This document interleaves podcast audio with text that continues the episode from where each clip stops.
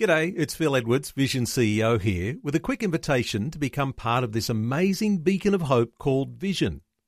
Together we can put our love into action to help people of all kinds build or rebuild their lives on the truth of God. Please consider the part you can play during our upcoming Visionathon appeal, remembering that it's your support that makes Vision possible, including this podcast. Audio on demand from Vision Christian Media. Exploring faith and the future. Neil Johnson and Bible teacher Dr. Kameel Majdali. We're struck with the reality that growing spiritually isn't all that easy. It's not just a walk in the park because we've begun to talk about discipleship. And when we talk about discipleship, we're out of a comfort zone and we're actually into a discipline. Kameel, discipleship is a challenge and it's a necessary challenge. Discipleship is a challenge, it is necessary. There is no substitute for it, and those that submit to the challenge come out better, more wonderful people. It's as simple as that. Part of the issue is the cost of discipleship found in Scripture. Another issue is where there's a challenge in discipleship because for Western people, life does not lend to discipleship. Mind you, life in the Western world goes against several key valued things, but let's focus on discipleship. Let me give you a passage of scripture that shows us in one verse the cost. It's in Luke chapter 9 verse 23. Luke 9:23 and Jesus basically says to them all, if any man will come after me. That's what a disciple does. They follow the master.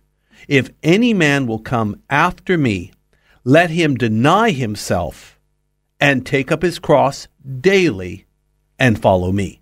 I described discipleship in an earlier segment as following Jesus with all of our heart, all of the time. Okay, simple enough. But there is a prerequisite to following Jesus. What is it? Found here in Luke 9:23.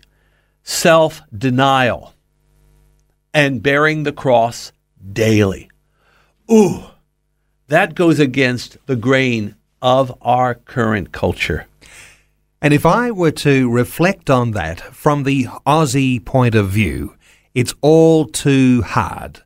It's all too difficult. It's not the sort of thing you'd put in a sales pitch that says, this is the most glamorous way to go. There's toughness about this challenge of being a disciple. And I guess there will be those who'll say, well, I'm happy to be a believer, but I'm not sure I want to be a disciple. That's right. And to be honest, there's a lot of that already. But I think, to be honest, for, for most of the non discipled Christians, I don't think they are consciously rejecting discipleship. I think in many cases they're not even aware what it is, or even if they've heard of it, they, they're not sure how to begin. What discipleship, in essence, is doing, let's put it this way it's like having an old bomb car. Have you ever had an old bomb car, Neil? I have. I have too. It's one of the greatest banes of my life. my first car in Australia, oh, it was horrible. I had it for eight years. It cost me far more in repairs than I ever paid for it. And it was one of the happiest days of my life when I could trade it in and get a new company car. And I've had newish cars ever since, and I'm not going back. But really, it's like discipleship is trading in that old bomb car that's failing, sputtering, and on its last legs, and you get a new one. That's really what it is. The old Neil dies, and a new, improved, godly Neil takes his place. That's what discipleship really begins to do.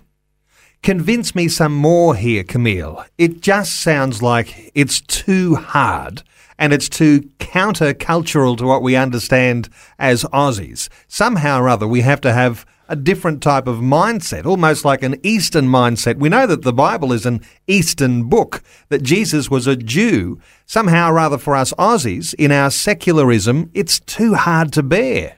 I don't think it's as hard as it sounds, Neil.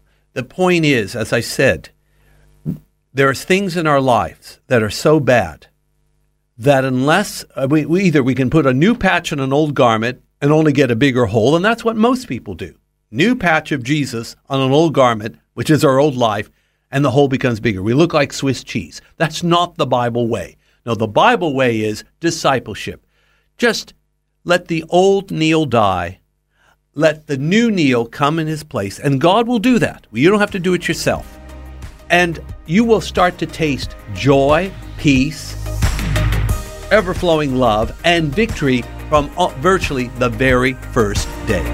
Faith and the Future with Neil Johnson and Dr. Kameel Majdali from Teach All Nations. For more from Dr. Majdali, including books and DVDs on prophecy, Bible commentaries, plus today's and other episodes of Faith and the Future, go to vision.org.au.